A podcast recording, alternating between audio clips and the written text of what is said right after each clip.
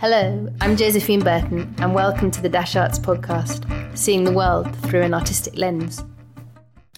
On March the 11th this year, that is 2020, we held a live Dash cafe at Warwick Arts Centre, thinking and talking about art and activism, or rather, artivism. We explored the sweet spot between making a work of extraordinary artistic quality and a work that has the potential to change our world. I brought together theatre director Sophie Austin, director of The World We Made, which premiered at Warwick Arts Centre in 2019 as part of the Change Festival Amara Spence and Amber Caldwell, artists and co directors of Birmingham based arts group Maya, and Dr. Michelle Aaron, filmmaker, curator, and reader in film and television studies at Warwick University, to join us on our quest. So, in today's episode, I'm going to play you this live recording, and I'll be back at the end with some more thoughts. Here we go. I'm going to ask each of you to, um, uh, to, to, to sort of introduce yourself by way of telling us all about a particular event or a particular work of art which had a profound impact on you and, and your practice and your work as an artist and a practitioner. Do you want to start, Michelle? I'm probably going to start in a bit of a cynical way, so I won't talk about one specifically. Um, I'm an academic, and I need to point out, by the way, that I'm here not in my capacity as an academic at the University of Warwick, because I'm currently on strike as part of the UCU strike. So I'm here as um, the festival director and, and, curator for Screening Rights Film Festival, which is a, a Midlands wide social justice film festival. Uh, so I'll be talking in, relate, in relation to that principally. Um, so, in terms of art, I've always felt very impacted by art. That's probably why I went into uh, studying, researching, and creating audiences around it. But I think the most impactful scenario for me was when um, it was the launch night of a research project that had seen me produce a number of films with participants from a hospice in uh, North Birmingham. And at that launch night, we screened it. And I think I had, for the first time, a real awareness of one that, that, my job could actually be quite valuable in bringing this kind of work to audiences, and that films, in particular, because I think films are especially powerful in terms of the possibility of harnessing and creating change, that films can truly kind of have this profound effect on an audience. And I don't just mean emotional. Um, or necessarily inspirational, but actually change views. Um, and that was sort of quite a, a significant moment for me and has influenced a lot of what I've done since then. Thank you very much, Michelle. And we'll hear a little bit a little bit later a bit more about your about your work. And and, and Amber, the same question. Um, yeah, so my background is kind of dance and performing arts, that sort of thing, growing up. Um, and when I was before I started studying um, in a sort of academic capacity, I saw a piece of work by a French dance company called Franck Delouise. Um, and they did a piece which basically was about breaking free from this kind of robotic and um, sort of linear lifestyle that they were all in. And I just really enjoyed the whole sort of narrative of, of the challenges of becoming free. Um, and that really sort of spurred me on to want to create my own pieces of work and create my own stories within sort of dancing. And yeah, I was really young then, so it was like a new a new experience and something to see. Um, and that yeah, that spurred me on to want to go and study in the arts, sort of, and, and continue it on obviously fighting with my parents. Thank you, Amber. And Amara. Um, so um, I'm co-director of a company with Amber um, called Maya, and over the last few years we've been um, exploring this relationship between art and urbanism. And one of the um, more profound, I'd call it movements rather than a specific artwork, um, is uh, I don't know if anyone is familiar with Project Row Houses which is um, it's an initiative in um, Houston, Texas, and it was set up by um, six African American artists who were kind of exploring: are there really pragmatic things that we can do with our creativity? And I'm interested in that like the poetry of creativity and um, like poetic pragmatism. What does that look like? They set up this housing initiative that was um, that was basically a direct response to some of the social challenges in the third ward of Houston. Um, and I'll probably talk about it later, but it's incredible. So give it a Google. Thank you very much. I'm I'm, I'm looking forward to hearing more uh, about Maya Group a little bit later. And Sophie. Um, so I'm probably going to come from a slightly negative place, I guess, uh, in the inspiration for me. So I grew up in a small village in Norfolk, uh, where like the only sort of entertainment was amateur dramatics, and everyone got involved, and it was incredibly playful, and everyone.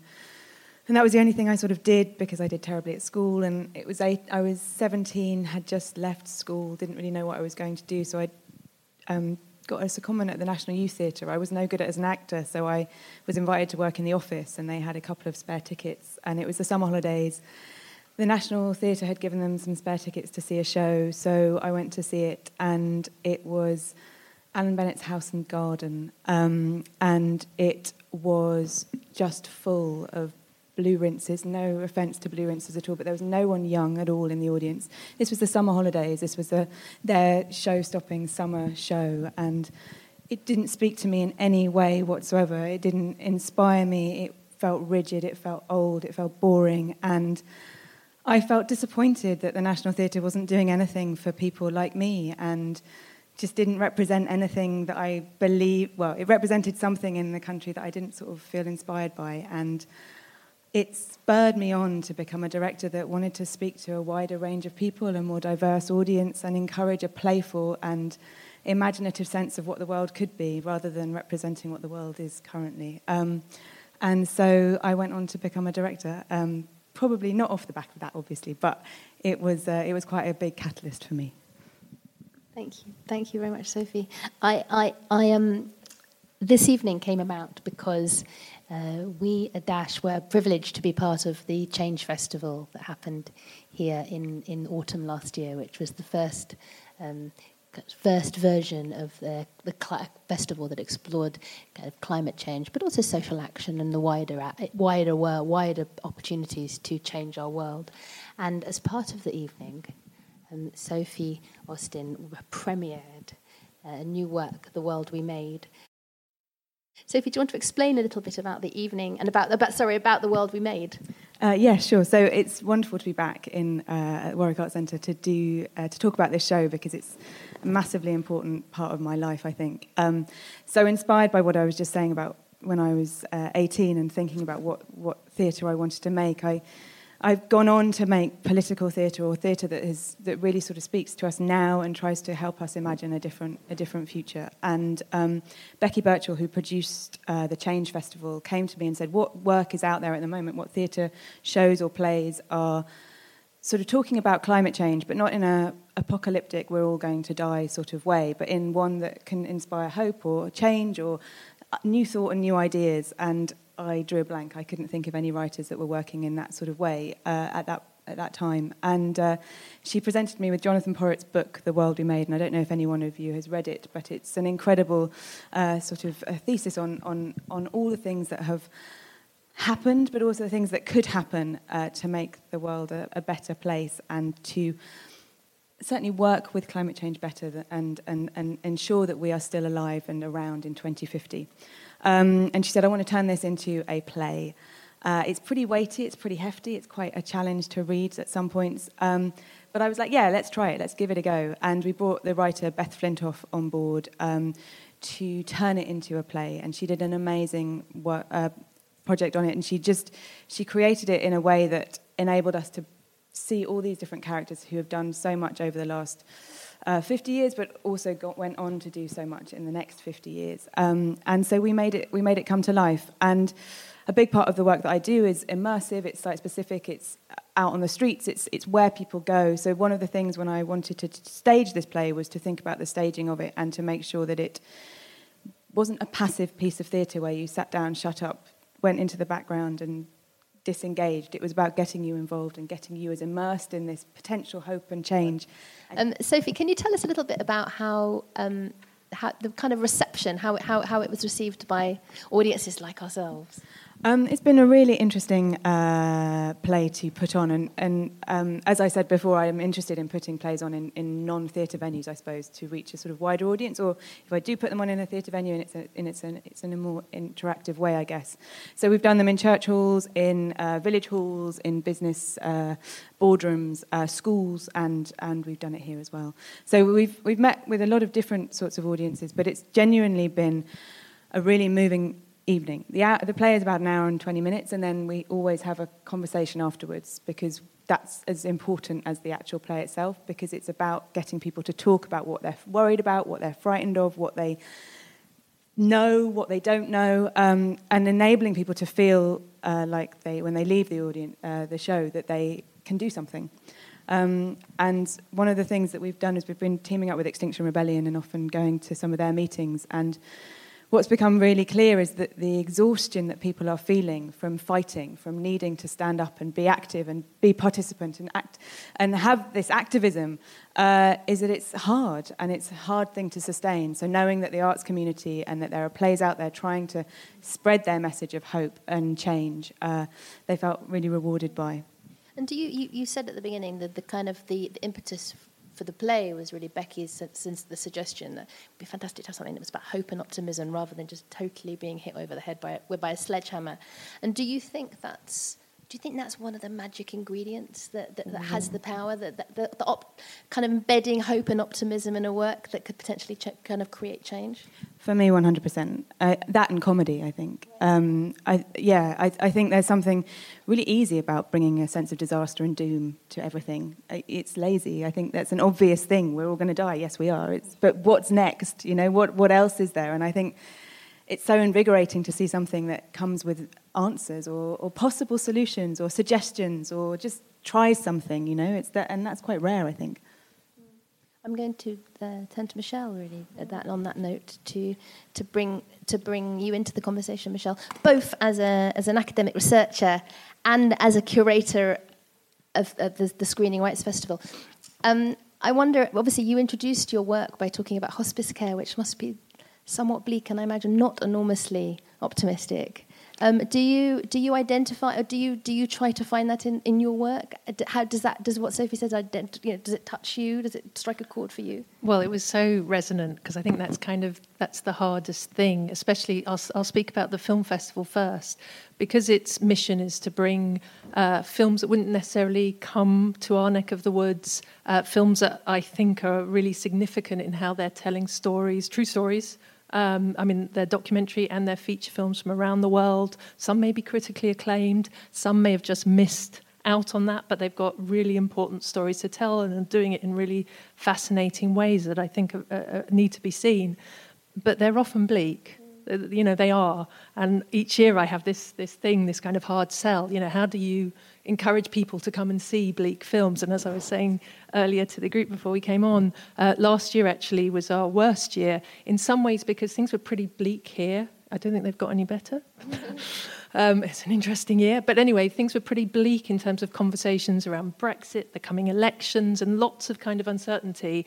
And I think that's why, I mean, there were other reasons too, but I think that's why audiences dipped because it's very hard to muster audience to see stuff. But on the other hand, I often feel like I'm preaching to the converted. The kinds of people who are going to come and see these sort of important films are the kinds of people who are going to come and see these important films. And actually, what I want most to achieve is to get you know people who wouldn't normally see them or people who might see them but haven't seen that kind of thing to be drawn in and because of the film itself but especially because of the kind of discussion and exchange that happens afterwards to be properly kind of changed by it and and change of course takes so many forms you know being inspired to, to, to alter something slightly is a really huge thing. Stopping buying something or stopping going somewhere or so, you know, these are really, really big things as well. So we have all kinds of different ways of thinking about, you know, real impact. Um, in terms of the hospice films, that's sort of a whole different category again that I've become very, because I've done a lot of work and written about death and dying on screen, so I very much wanted to be involved in creating films that were telling stories that were much more honest and uh, true to individuals' experience, because what we see on screen, on television, in, in Hollywood, etc., are very kind of mythical representations of what it means to be dying um, of an illness or dying in war or whatever it is. So I have this real sense of the importance of individuals telling their own stories and, and having the skills to tell it. You know, I don't make films. I sort of I hope to enable people to make films. Um, and those films can, of course, be so powerful because of their personal journey, and that's not to be under, undervalued either. There's a therapeutic benefit to telling your own story doesn't matter about how the audience is impacted. It's a huge thing. We often think about empowering or giving people skills or whatever as, as some kind of journey. People with terminal illness aren't going on any journey. They're, the skills that they gain through the project pretty irrelevant. The value they gain and the kind of therapeutic value and all the kinds of connections and the enriching of their life that goes on, you know, that's kind of invaluable. So, oh, I've said a lot. I, I, I, mean, there's so much to talk about.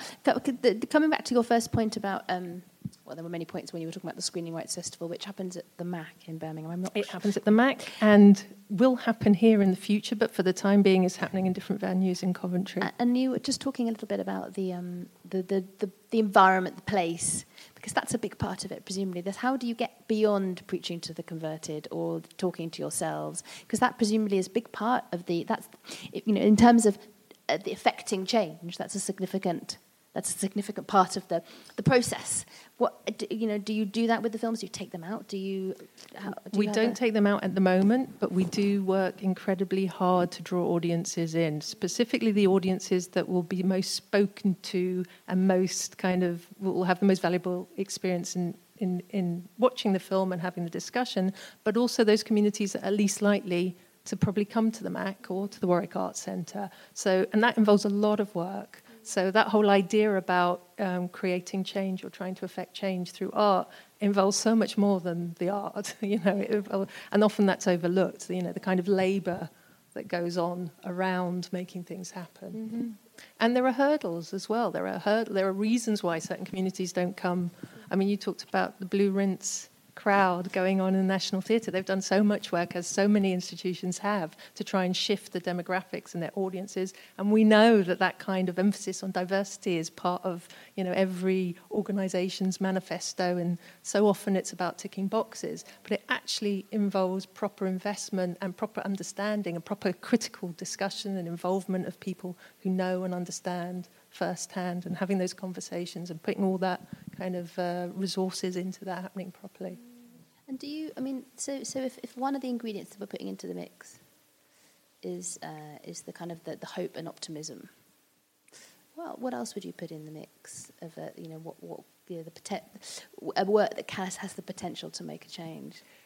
in the well i wouldn't say about the say the film itself i'll say that i think it's really important to have discussions after films it's sort of like as any parent would say you know when your kid wants to watch something that's you know, a bit worrying, a bit you don't know, but you know is quite important. But you want to have that conversation. Well, we're all we're all kind of uh, naive in relation to certain things, and we all benefit from having a kind of really valuable discussion afterwards. Because after all, I, I believe change only happen. We only change how we feel, not just about and what we'll do about, say, climate change, but about, say, you know, conflicts, immigration, refugee crime, you know, all, all of those things.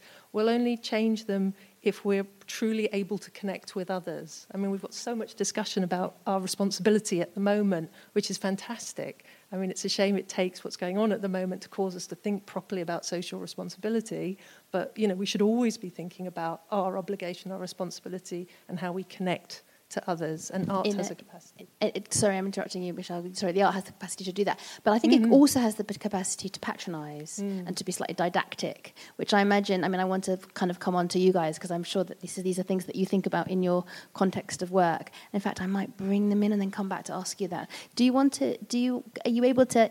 Um, who's going first? Amara, Amber oh, okay. So, well, I, I, guess tell us a little bit about, about Maya Group and how you that that particular that particular idea of talking to your community and trying to affect change in your community without kind of being to being superior, looking superior, or looking like you're trying to kind of forcibly make a change.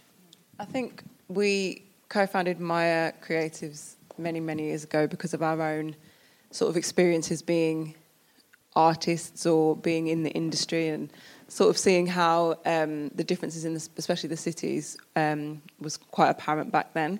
So in terms of forming an organisation, it was always it wasn't about imposing. It was always about to support and to sustain and to keep going. Like the arts to us is something that was so important for so many different reasons that you know we, we wanted to encourage that and to keep it going and to make sure that people have a support system, especially where we're from, to know that you know we're here, we're championing you, we want, we're, we're pushing you. So that's how, sort of how it started, and that, that was what seven years ago now, yeah. and it's kind of changed and oh grown, and yeah, it's, it, and, it's, and, it's, changed because. Um, so when Amber's talking about the origins of it, at the time we were kind of we were young, excited, and a bit naive, and kind of thought there are there are skills and lessons and experiences that we've acquired in our journeys that could we find ways to like share or redistribute or think about what value looks like in a particular context? And so we started to work in a way where we kind of had to stop and check ourselves and be like are we part of the problem in this way that we're working? For example we started out with um, business clubs for artists is one of the things that we did. And that was talking about economics finance pr all of the really like capitalist kind of economic driven things about sustaining a creative practice and that led to all of the challenges around thinking about capitalism, but then also what is it to talk about business skills in the arts if we don't have the sustained workflow of jobs in a city like Birmingham? What are we assigning those business principles to? Um, and then we had to s- sort of think about all the additional layers where the artists, most of the artists that we're working with, are black or of um, colour, they're from um, particular um, geographies, they're from um, particular uh, classes, always a, a, funky thing to explore, but from non privileged economic backgrounds, and which adds different layers. We can't talk about sustainability in the arts if we can't talk about race, geography, class, if we can't have really frank conversations. And I, I think just to touch on what you said about um, the, the diversity initiatives and all those things is how do we actually talk about those if we're not really prepared to call a thing what it is if we can't call out racism within our institutions how do we actually address you know um, um, diversity in, in what is needed. So then maya kind of became this organization that was like how do we do active experiments? Or how do we reimagine what infrastructure looks like to then see what the active experiments are? Um, and so we've kind of been doing um, we've been building uh, a proposal for an artist-led hotel for the last um, for the last two years. I'll talk about that at some point, I'm sure. Um, but also conversations around housing and, and what is it what does it mean to build community-led initiatives in a time where gentrification, displacement is affecting our communities. How do we use our artistic sensibilities, our artistic capacities to build really pragmatic things? I think that's where it starts to talk about um, I think for us, it's about we're investing in things from a particular experience, but it's about collective liberation ultimately. And can you, Amber, can you give us an example of some of these projects? I mean, maybe it is the hotel, or maybe it's another project, like a kind of tangible, tell, bring bring Maya to life, Maya Group to life for us. yeah. Um, so, in I'd say in the journey up into to the hotel, um, Utopian World two years, but we'll see. um, we've actually taken on a house um, as part. It's it's a new development in a neighbourhood in Birmingham, which we feel is sort of quite close to our heart in terms of what Maura was just speaking about. Um, this house is going to be part of a charitable trust from the developer's point of view, but for us it will be an art house, a community space, an event space, um, also with the residential aspects of it, which will kind of be, in a way, a stepping stone to what the hotel is likely to be. Um, so obviously there'll be, I'm sure there'll be challenges along the way, but we now feel that we have um, a space where we can explore all the things that Maura was just speaking about. Um, we can use it as as a tool to bring in the community, to put art out there to, to audiences that might not ever have seen anything like that before. So yeah, I'd say that's a, we haven't started yet. This is a project that's um, very new. We've signed a lease this week. Yeah, very new. So, and, and are people will people like will artists stay in it? Will like and will the community? I mean, it, will it be a kind of mix for both? Yeah, I would say so. I'd say definitely a mix of. We would like to host sort of artist residencies in there, as well as have the the public space open for community sort of led things who are not necessarily limited to artists alone. So and and and how. Um, it's led by the two of you, and you have a small team. and and and the, and the audiences like you, the work that you're doing in Birmingham, because I know you work outside and beyond Birmingham. But are the community are they have they grown with you? Are they friends? That, are they people that you've grown up with? I mean, tell us a bit about the audiences that you work with. yeah, us too. Um, yes, in short, like um, it's one of those things of we we don't always necessarily frame the things that we do as art as either, which is part of the if I can go on a slight tangent, um, uh, we speak a lot about grandparents. We speak a lot about our grandparents and um, and the ways of organising that as uh, migrant communities. A lot of our grandparents in the team came from Jamaica around or the Caribbean around the Windrush generation, and we think about all of the collective ways that they organise. So, for example, when they couldn't set up. Um, um, traditional banking arrangements, they had to find their own ways of creating a saving system that was built on trust. So we look at that as a really powerful tool and say, cool, what does that look like for our generation and beyond? What is the thing that we could design or experiment with to think about what that looks like? And then we kind of have this thing of maybe it's not that we don't know about economics, but maybe we don't know the language or we don't we haven't acquired the language. The journey with the hotel, we, we kind of developed a project that was about um, uh, connecting young people with um, technology and using it to create hip hop responsive architecture with kids who have never thought about architecture as a field that they would pursue. And we change the language. We talk about hip hop being something that is uh, responsive to its its environment. That hip hop is a is a critique of its environment. So then we say, how could we use hip hop to reimagine what your city looks like? And suddenly you've got all of these kids who are saying oh, I have got things to say about the place that I live. Oh, I can build a thing. Oh, it's it's possible for me. I have the I have the capacity to think about and, and to reimagine my environment. So sometimes I think it's about changing the language that we use or changing the relationship that we have to that thing. Maybe it's a case of maybe it is buildings, maybe it's we can't exist in the same sort of buildings or need to find other avenues to do stuff.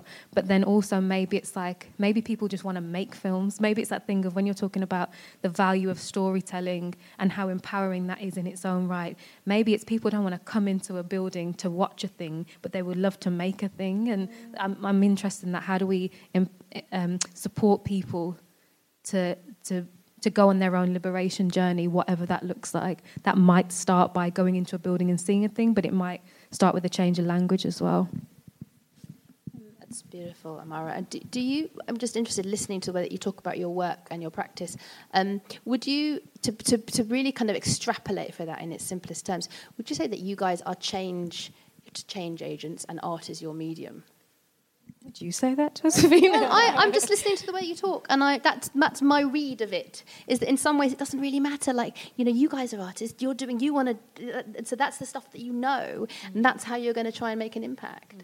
I think it's come from a place of change because of the, the issues that we were addressing all those years ago. We, we, we thought that there should be a change. Like the systems in place weren't for us. There was no sort of support. So it came from a place of change. And it just so happens that we were both in the creative industries at the time, I suppose. So yeah. Um, Amber said she was a dancer. What's your What's your practice? Theatre, performance, live art, um, and I think that even that journey of wanting to reimagine what it means to even be an artist, because sometimes we get into like flusters, being like, can we not just do a thing? Can we not just demonstrate a thing and let people call it whatever whatever they want to call it? Like, so sometimes I'm I'm always in this like constant battle of when people say, "What type of artist are you?" and I'm like, the medium doesn't matter. You know, the, the, the the storytelling or the journey or the process is so much more important than the art form sometimes. Um, and that's kind of, I think, the journey that we're on is to say, how could we just create a thing that other people might need to assign languages to, but in us not assigning language to, who else then feels like they could explore their own creative capacities because the, the, the language hasn't been predetermined or the value hasn't been predetermined. That's the conversation we always seem to get into is what is an artist as well when we're going through these things. Like you could be an accountant and you made a chair, you're an artist, so it doesn't sort of limit it to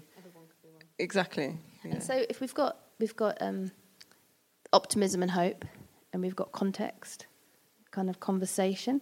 What's the what other ingredient? What would you what ingredients would you put into the mix? Investment. this is vital.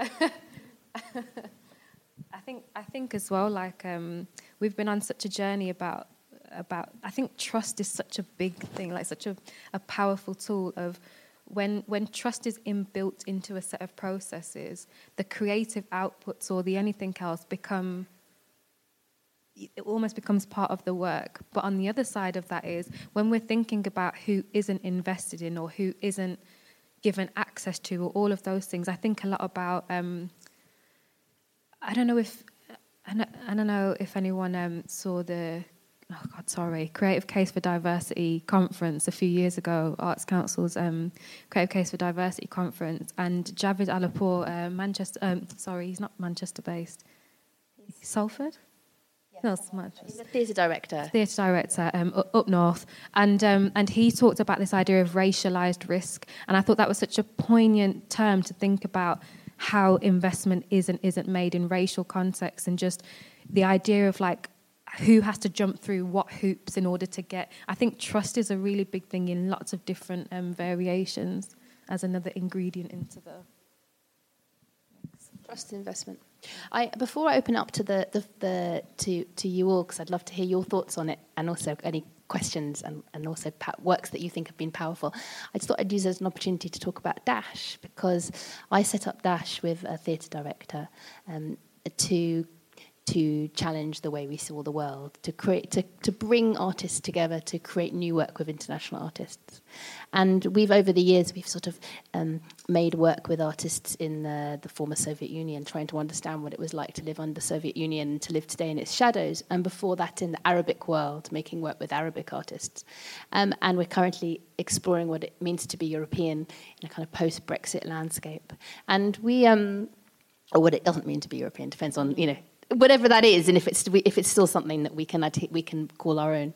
And and I, I I think my process and my approach to it all has been a desire to learn and a desire to listen, and a desire to be as open and curious um, um, and not impose myself on the conversation all the time. I feel like that's really, I suppose I, me- I mentioned it in the context of asking Michelle and in you all really about the patronising element. I think the minute you start going in with the mission, with something that you want to make people do or understand, it's not, it doesn't, it, it doesn't make for a natural conversation or a natural opportunity to change, to make change. So my ingredient would be an openness and a curiosity and, um, and kind of uh, the, the, the suppression of of the self.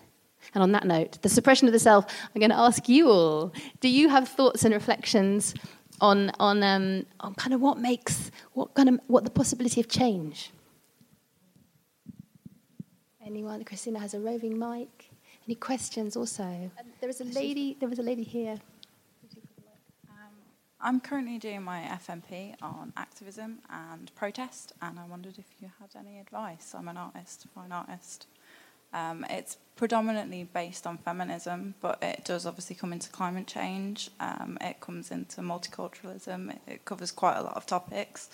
So I was just wondering if you had can any I, advice. Can I just clarify? F, you're going to have to help me with the. Oh, find a major project for, okay. my, for my HND. So it's my second year of my Great. degree. Thank so. you, uh, Sophie. Do you want to? Do you want to? How, how do you have to present it? Are you exhibition? Exhibition, amazing. Yeah. That's exciting. Yeah, so it's uh, it's kind of a, a big opportunity. Um, I'd like to take the opportunity to get people that are already in the industry to have a viewpoint as well. Well, I guess that's the, that. That would be my question. Whenever I start a project, I think about who is the audience. Who do I want to be in the audience? Who do I want to collaborate with as audience, but then also as artists or as storytellers? What's the story I'm trying to tell?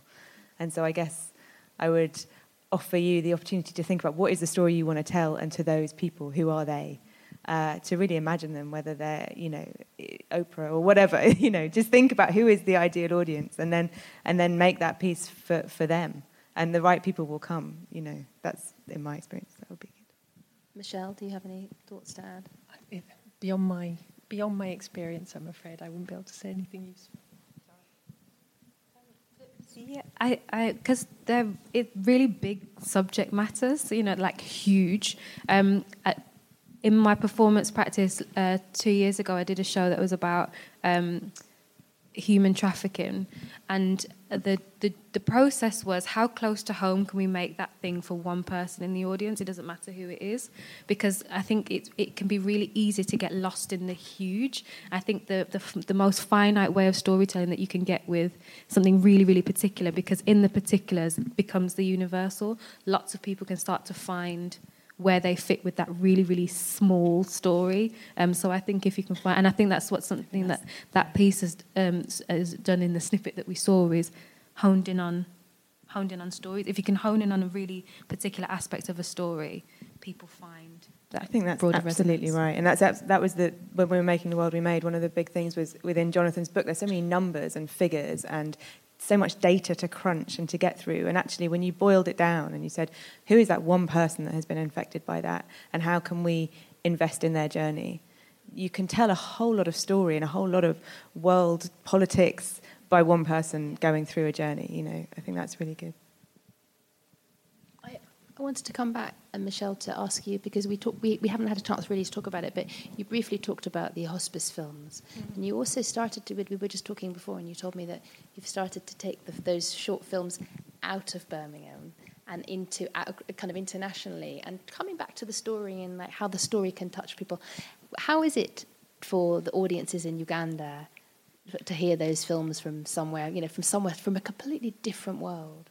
Um, well, despite thinking that I knew everything about the films because I'd seen them so many times and it had been such an intense experience being involved in that project, and then I'd taken them around the UK and Europe to talk about them on so many occasions. Um, and they, even though they're stories, because of course all the participants, well, most of them are now dead, and so, but there's something very live about them and the continuing relationship with them when you watch films over and over.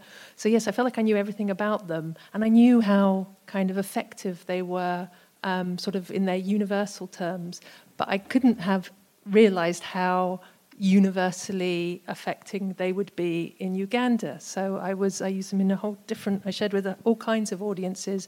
Um, on one occasion, I used them to teach medical students um, at a medical school in this was in, in Rwanda actually in the north of Rwanda. And this was like a very well funded by American money. They'd set up this kind of University of Global Health Equity. And what they this this American money was being pumped in to create this kind of um, state of the art facility that was going to train uh, local I would I can imagine very privileged individuals from certain privileged groups within Rwanda to have the kinds of medical training that's only available in the West.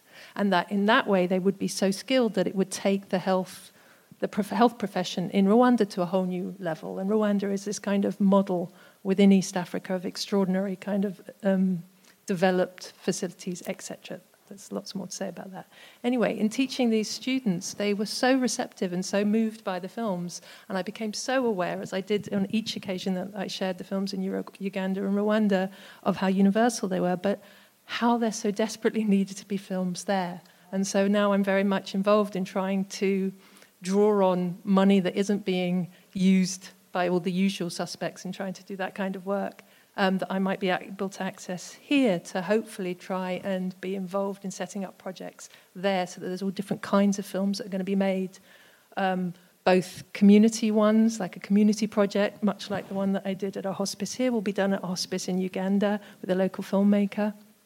Um, a narrative um, film that will hopefully show on TV that will be about the story of someone with cancer, which has never been shown. There's never been a film about, or any kind of feature length um, narrative or story about um, having a terminal illness. So all kinds of ways not, that that could happen. That's, a, that's never across the world, or never never made in. No, not it's not across the world. They, there aren't there there haven't been narratives. There's such a particular uh, stigma around Ill- illness and, and, cancer, and of course HIV. But there's such a different landscape of healthcare out there, um, and the popular narratives and such a kind of um, isolation that goes on with people who are um, ill, and especially in impoverished communities, which is the majority of Uganda who are living in poverty. So there's just this incredible power that can happen, but the films need to be made there. The universal quality was in evidence. And, you know, they were films from Birmingham, and Birmingham is in a wonderfully diverse city. So it wasn't about the, you know, this is, these are sort of rich white Western people at all. It was about a complete slice of Birmingham life uh, with two of the participants of African heritage as well, which I know helped make the film seem accessible, and that's why I was invited to bring them. Um, so yes, it's extraordinary what, what film can do, but it really shows up both the universal qualities, but also the desperate need for those kinds of films to sort of happen in all kinds of communities. And it's possible because right. technology makes that possible. Is that helpful? Local, universal, and um, or knowing your audience. um, I, any more questions? Any more questions about? I think specifically, how what, what, works for audiences as well. I mean, I think it's very. It's a kind of uh, the audience aspect is a quite an important part of it.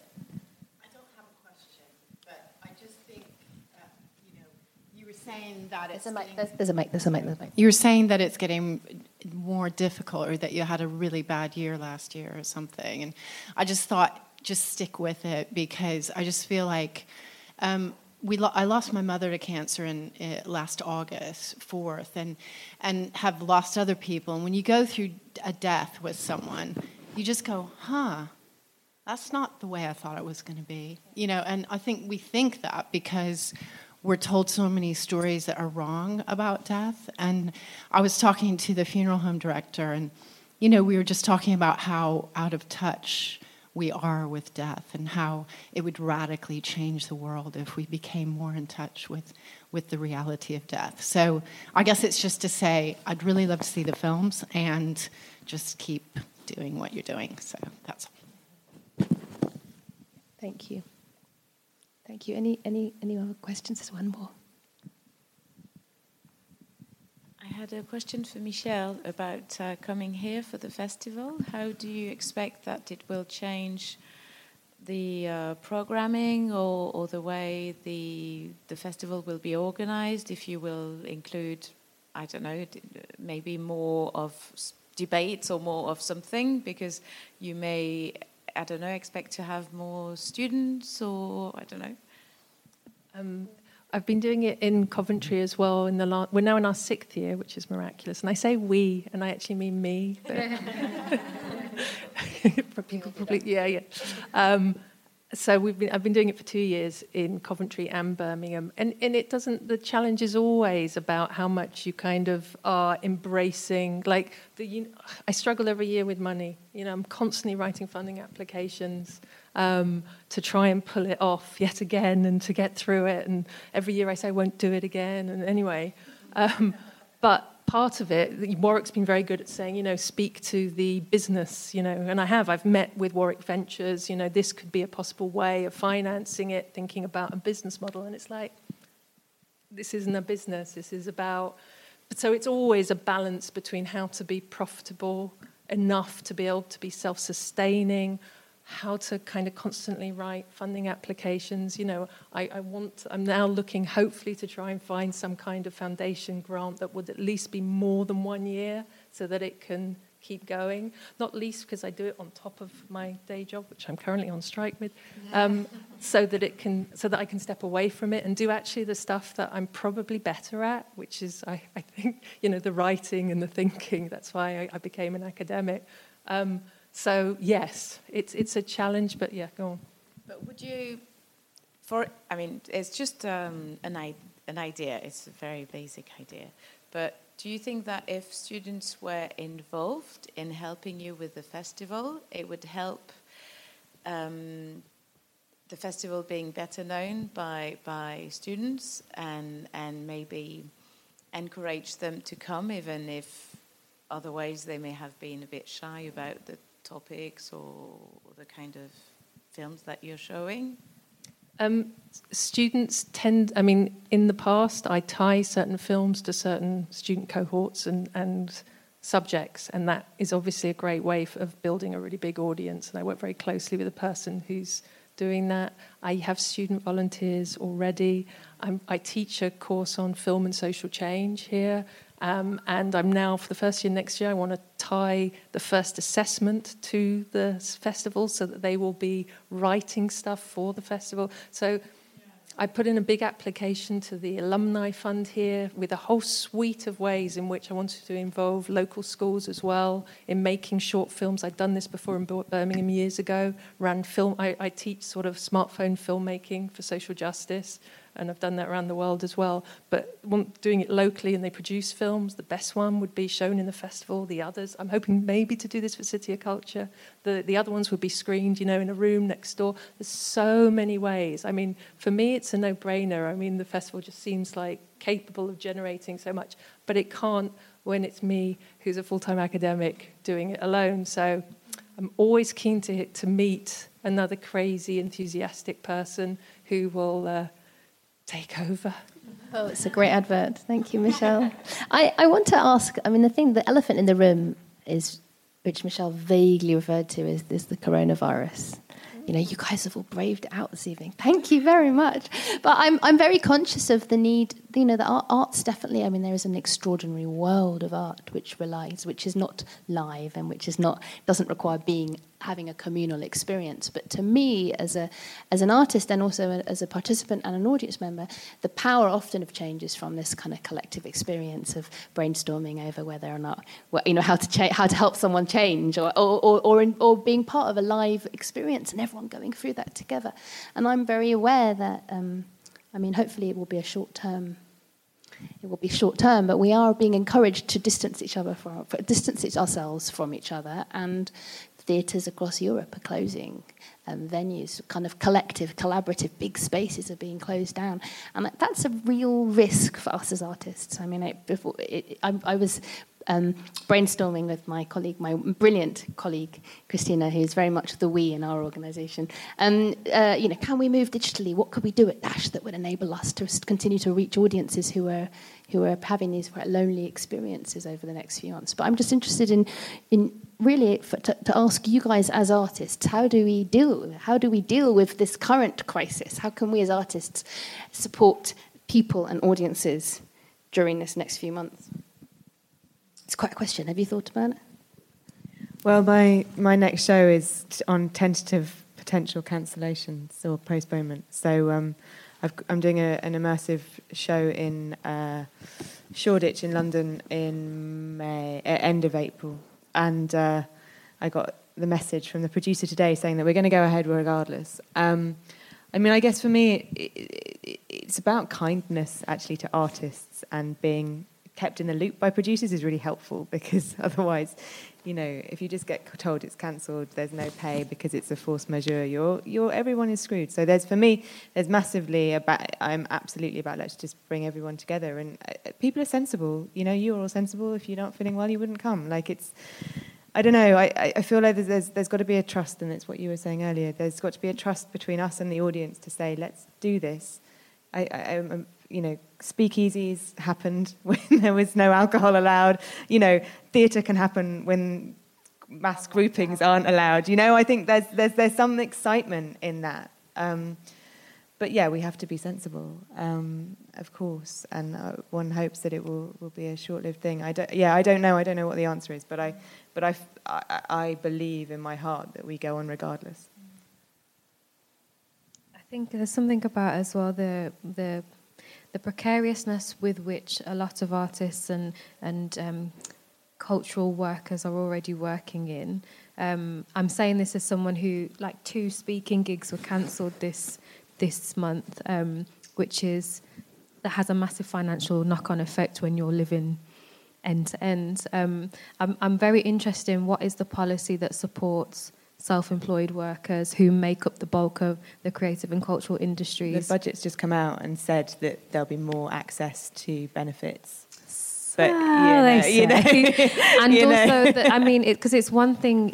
Yes, they make the provision for that, but also then the loopholes and the jumps and the, all that that you have to go through in order to get that. By which point you're probably burnt out all these other things because it's your every what is it to go through that process when my rent needed to be paid yesterday? But, and i think it comes back to what everyone's kind of mentioned this idea of care I think that's what, and when you talk about kindness, it's like, can that come from everywhere?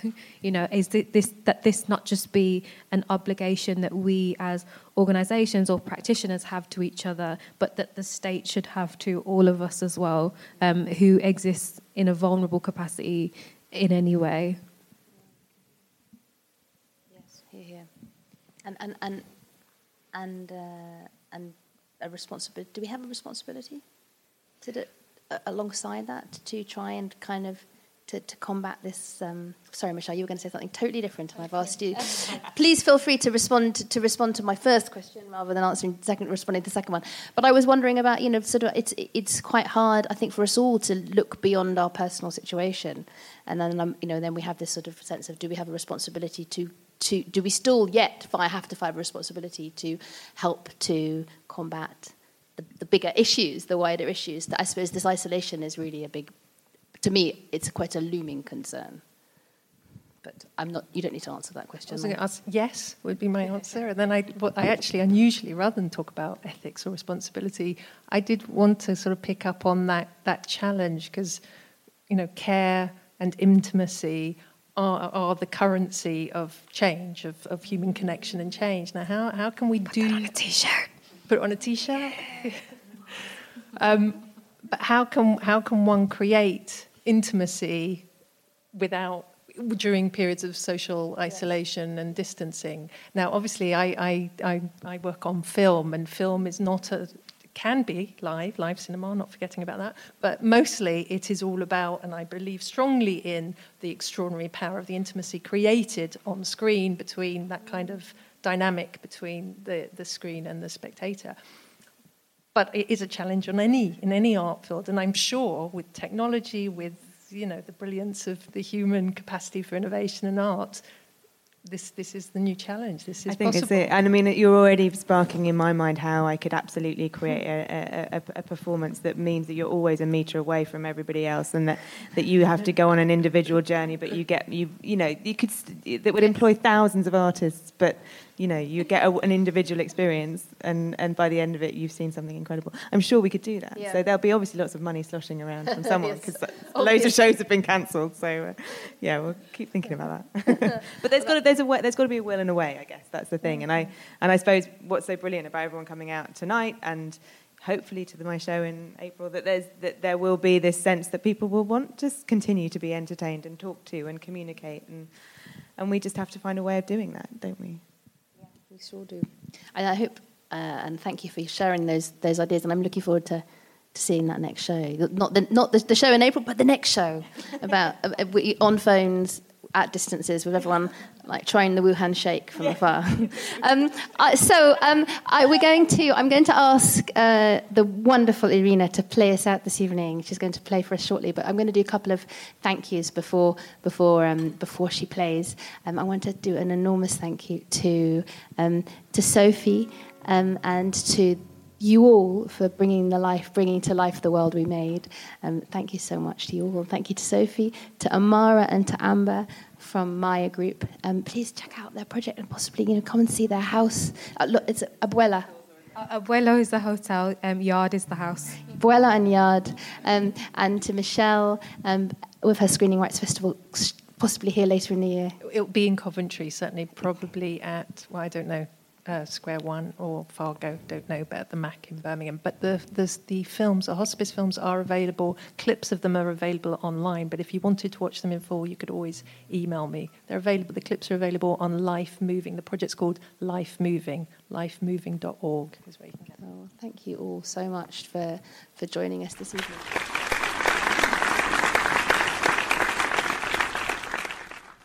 So I hope you enjoyed our discussion. A huge thanks again to all my guests that evening for their contributions, to Warwick Arts Centre for commissioning and hosting the live event, and a special thanks to you all for listening. I hope you may feel a little bit inspired by my brilliant guests in the conversation. We recorded this episode just days before we all moved indoors. It felt quite poignant to me to listen back to such an animated live conversation, and especially hearing Michelle's reflection that care and intimacy are the currency of change. I believe that the challenge for us all is to find ways to sustain that care and intimacy during these times of distance.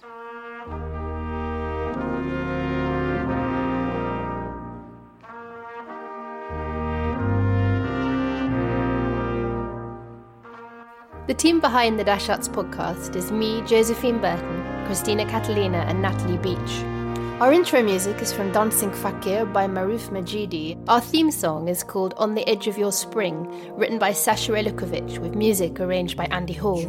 You can find more episodes wherever you get your podcast, or by going to our media section on our website, dasharts.org.uk. If you like the Dash Arts podcast, follow the show, share, and please leave us a review. It helps us stay visible and would mean the world to us. I'm Josephine Burton, back in a fortnight with more conversations at the Dash Arts podcast. Thank you for listening.